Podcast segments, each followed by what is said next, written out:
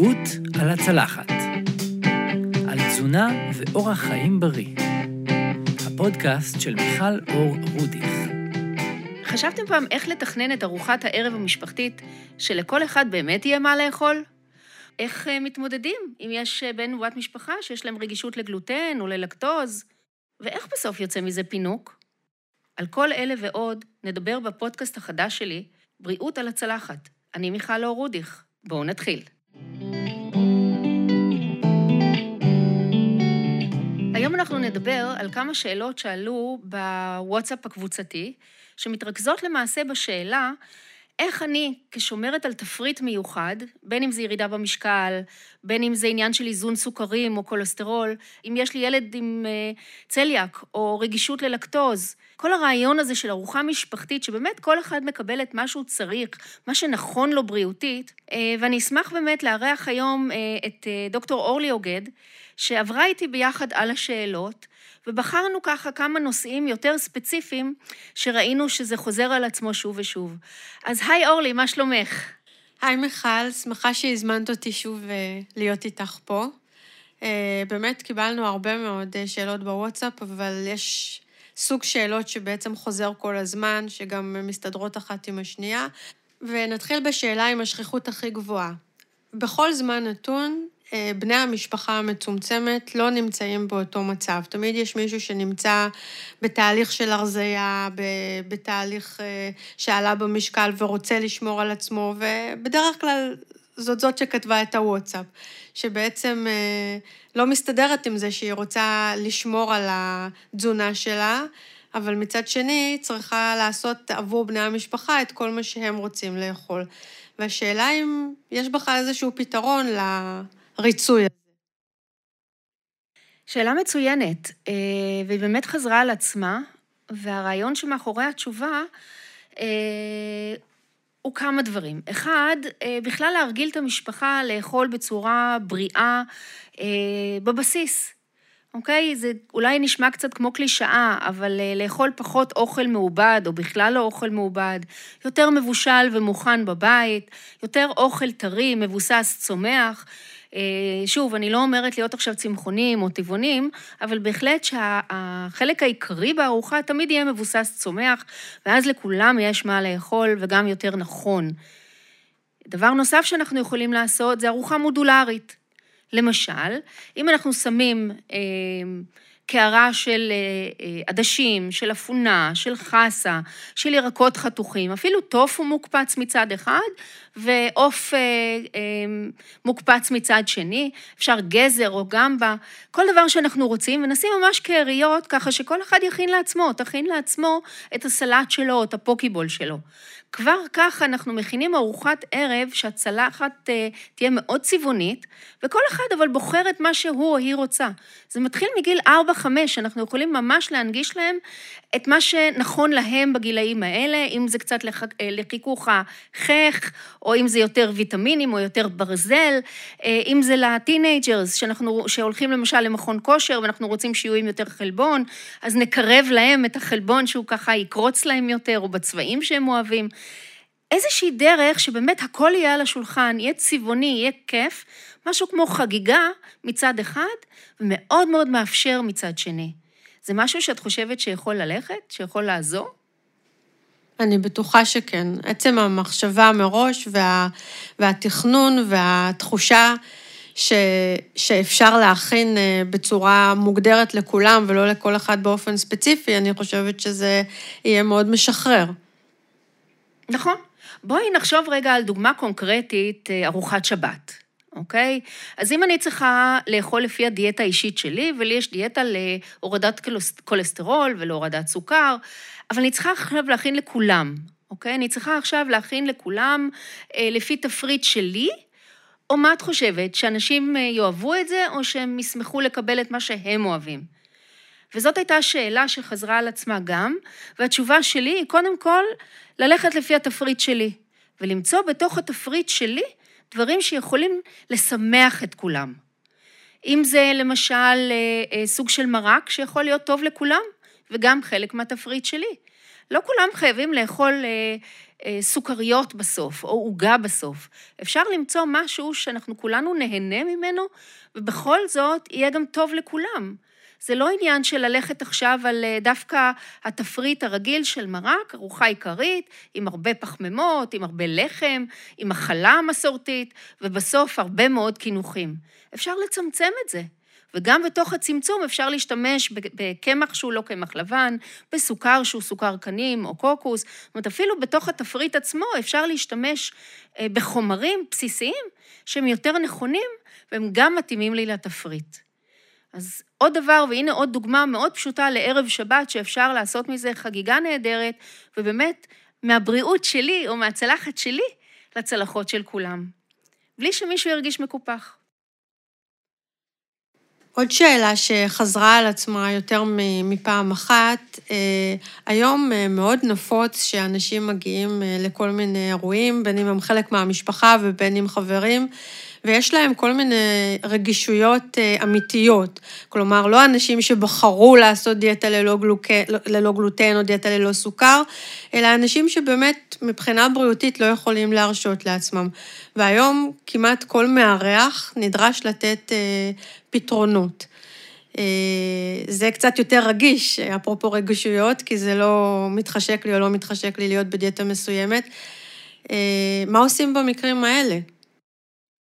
אני רוצה שנפריד רגע בין אה, אלרגיה שהיא מסכנת חיים, או רגישות שמסכנת חיים, וזו אלרגיה מסכנת חיים, לבין מצב של רגישות, אוקיי? זה כמו שיש אנשים שלא יכולים לגעת בשום דבר שאי פעם נגע במוצר חלבי, או בגלוטן, ויש אנשים שיכולים משהו שהיה באותו חדר, אבל אין בו גלוטן. אוקיי? ושוב, רמת הרגישות פה היא מאוד מאוד קריטית. בוודאי שאנחנו נשמור על הקיצון. זאת אומרת, אם יש לי מישהו שלא יכול מתוך סכנת חיים לאכול משהו מסוים, אנחנו נדאג לסביבה סטרילית עד כמה שאפשר. אם זה במשפחה שלי, אני אדאג לא לצאת יותר מדי החוצה לאכול, או היום בעידן שלנו שאנחנו יכולים לבחור גם מסעדות, גם בתי קפה, ששומרים על כללים מאוד מאוד ברורים, ולגבי לקטוז קל לנו, בגלל שזה עניין של פרווה, עניין של כשרות, אז יותר קל לנו. כאן אני אומרת, אנחנו צריכים להיות זהירים ולקחת אחריות. אבל אם אני מערכת, או אם יש לי אה, מישהו במשפחה או מישהי שהם רגישים, ברמה אפילו גבוהה, אני חושבת שזה טוב יהיה גם לעשות תפריט שהוא ללא גלוטן. אנחנו יודעים היום שעומס גלוטן מזיק למעי. אוקיי? ואם אנחנו במין אה, פרזה כזאת שאומרת, כן, לאכול לחם מקמח מלא, אז תזכרו את הפודקאסט הראשון שלי שדיברתי על כל מיני מיתוסים. ומי שזוכר יכול להבין שאני מדברת שם על חיטה מלאה. לא, זה לא טוב לנו חיטה מלאה. קמחים או דגנים מלאים זה מצוין. אבל לאו דווקא חיטה מלאה שהיא עמוסה בגלוטן, שהוא לא טוב לנו. הוא טוב לתעשייה ולא טוב לנו.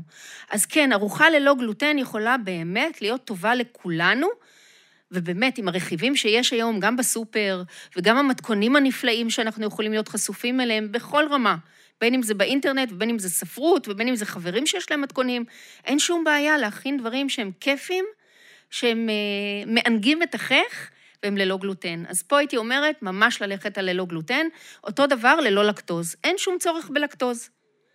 ויש לנו מספיק ושפע, ואם אני חוזרת להתחלה, אה, עניין של אה, מבוסס צומח. מבוסס צומח, זה אומר גם ללא לקטוז.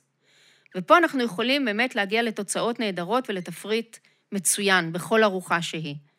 אני מקווה שזה עונה, עונה על השאלה של ללכת לפי החומרה, ללכת לפי משהו רגישים אליו, ולהפוך את זה להנאה. אפרופו הנאה, אז אני רוצה לשאול משהו על פינוק, שאלה שחזרה על עצמה באמת הרבה מאוד פעמים, כמעט מתחרה בשאלה הראשונה, אבל שמרתי אותה לסוף בגלל הפינוק. הרבה נשים שמוכנות להודות, בעצם הודות שבא להן פינוק.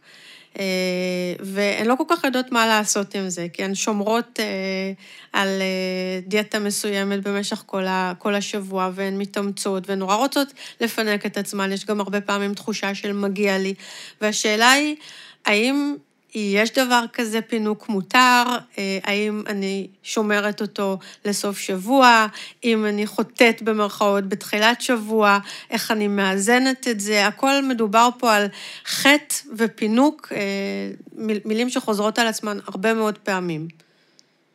אוקיי, אני רוצה להתחיל מהחטא, אוקיי? כשאני מדברת על לזוז מהתפריט, בואו ניקח את זה רגע, את ההקבלה לכסף. הלכתי ורכשתי לי עכשיו זוג נעליים, ומי שמכיר אותי, אני מאוד אוהבת נעליים. הלכתי וקניתי לי זוג נעליים בהרבה, אוקיי? ואני לא מדברת על מאתיים שקלים במקום מאה שקלים, אלא מדברת על סכומים יותר גבוהים, התפרעתי מה שנקרא, אוקיי? האם אני מיד רצה לקנות לי עוד כל מיני דברים, כי כבר התפרעתי, ומה זה כבר משנה? לא. האם אני, כשאני קונה לי מכנסיים מאוד יקרים, או אני קונה לי רהיט חדש, קניתי לא מזמן איזושהי קוננית, שהייתה מאוד מאוד יקרה. האם אחרי זה אני אוציא עוד הרבה כסף, או שאני אבוא ואני אגיד לעצמי, אוקיי, הוצאתי, עכשיו תירגעי, חודש, חודש וחצי, אל תבזבזי. למה לא לעשות את זה באוכל? למה באוכל אנחנו אומרים, טוב, כבר אכלתי סופגניה, התפרעתי, אז יאללה, על הדרך אני אוכל גם שוקולד. אם נחשוב במונחים טיפה אחרים, יהיה לנו הרבה יותר קל. ניקח את זה לנושא שאת אומרת פינוק. בוודאי שמגיע לנו פינוק, לכל אחד מאיתנו מגיע פינוק. אבל האם הוא חייב להיות באוכל? פה אני פחות אה, חושבת שאפשר, וזה לא מהמקום של כן אנשים רזים, לא אנשים רזים. זה עניין של איפה אני נמצאת בחשיבה, מה זה, מה זה פינוק.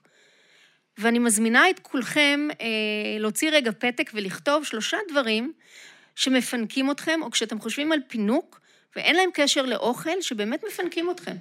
את זוכרת שעשינו את התרגיל הזה קודם? ובאמת מצאנו יותר משלושה דברים שמאוד מפנקים, הם מאוד מיידיים ואין להם קשר לאוכל. תבחרו שלושה כאלה, תכתבו לכם על פתק ושימו בכיס או בארנק, במקום שהוא מאוד מאוד זמין. וכשבא לכם פינוק, תסתכלו רגע על זה. אולי בכל זאת תוכלו לעשות אחד מהדברים האלה במקום מיד לרוץ לאותו פינוק מוכר ואהוב מגיל הילדות שלנו, אותו פינוק של שוקולד או גלידה. ואם זה משהו שאתם יכולים ליישם, אז כל החשיבה יכולה לעשות איזשהו סוויץ' ולהתפנק בכזה כיף, בלי להרגיש שחטאנו בשום דבר. מה את אומרת? זה משהו שאפשרי, או שהוא בעייתי? עכשיו שאת אומרת את זה, אז אני נזכרת שכששאלת אותי, והייתי צריכה לחשוב מה, מה יפנק אותי חוץ מאיזה משהו מתוק, אז הדבר הראשון שעלה לי בראש זה שאני רוצה חיבוק, אבל ממש הרגשתי שנמרח לי חיוך על הפנים, אז נראה לי שזאת הצעה טובה. אז בואו ננסה את זה. אותו פינוק יכול להיות המון דברים, לא חייב להיות אוכל. אוכל זה נהדר, ואם אנחנו אוהבים לאכול זה מצוין, אבל אפשר לתוך כל ההנאה של אוכל, להתחבר אולי למה שאמרתי בהתחלה, לעשות חגיגה קולינרית, שמתאימה גם לבריאות שלנו. אז זאת בריאות על הצלחת.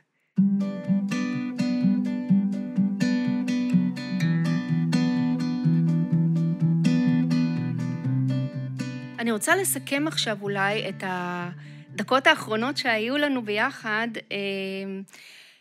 ודברים שיכולים לעזור לנו, אוקיי? עם כלים מעשיים שנוכל באמת עכשיו לתת לכולם ארוחה משפחתית, ובכל זאת גם להתאים לי לתפריט שלי, למשל, לאיזון סוכר, ומצד שני גם להיות מתאימים לביתי בת ה-שלוש עשרה, או הבן שלי בן ה-שבע עשרה, בת זוגתי או בן זוגי, ולראות באמת שכולם מרוצים ומקבלים את מה שנכון להם, אבל גם טוב לי, לדיאטה שלי. והדבר הראשון, למשל, אם זה דיאטה ללא גלוטן, אז להפוך את הקמח שיש לי בתוכו, או לקחת מתכונים ללא קמח, פשטידה ללא קמח לדוגמה, אז אנחנו יכולים להיות פה על הסייף זון של כולנו, אפשר לקחת קמח קוקוס במקום קמח חיטה, אפשר להשתמש בקמחים אחרים כמו טף, או לערבב כמה קמחים, שזה כבר למתקדמים, ואם זה תפריט כמו שלי, עם, עם תפריט ללא סוכר או ללא תוספת סוכר, מאחר ואני נמצאת בגיל המעבר, וסוכרים הם מאוד לא טובים לי כרגע לגלי חום, אז אני אשתמש באמת בדברים שהם ללא סוכר ולא צריכים סוכר.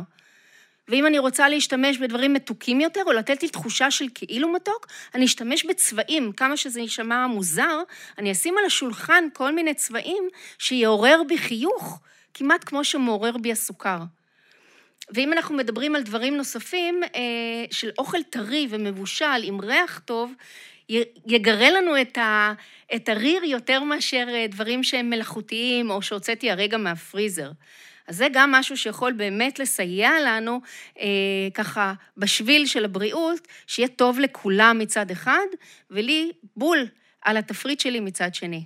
אז אני מיכל אור רודיך, אני רוצה להגיד לכם תודה על ההאזנה, רוצה להגיד תודה לדוקטור אורלי אוגד שנמצאת איתי, נתראה בפודקאסט הבא.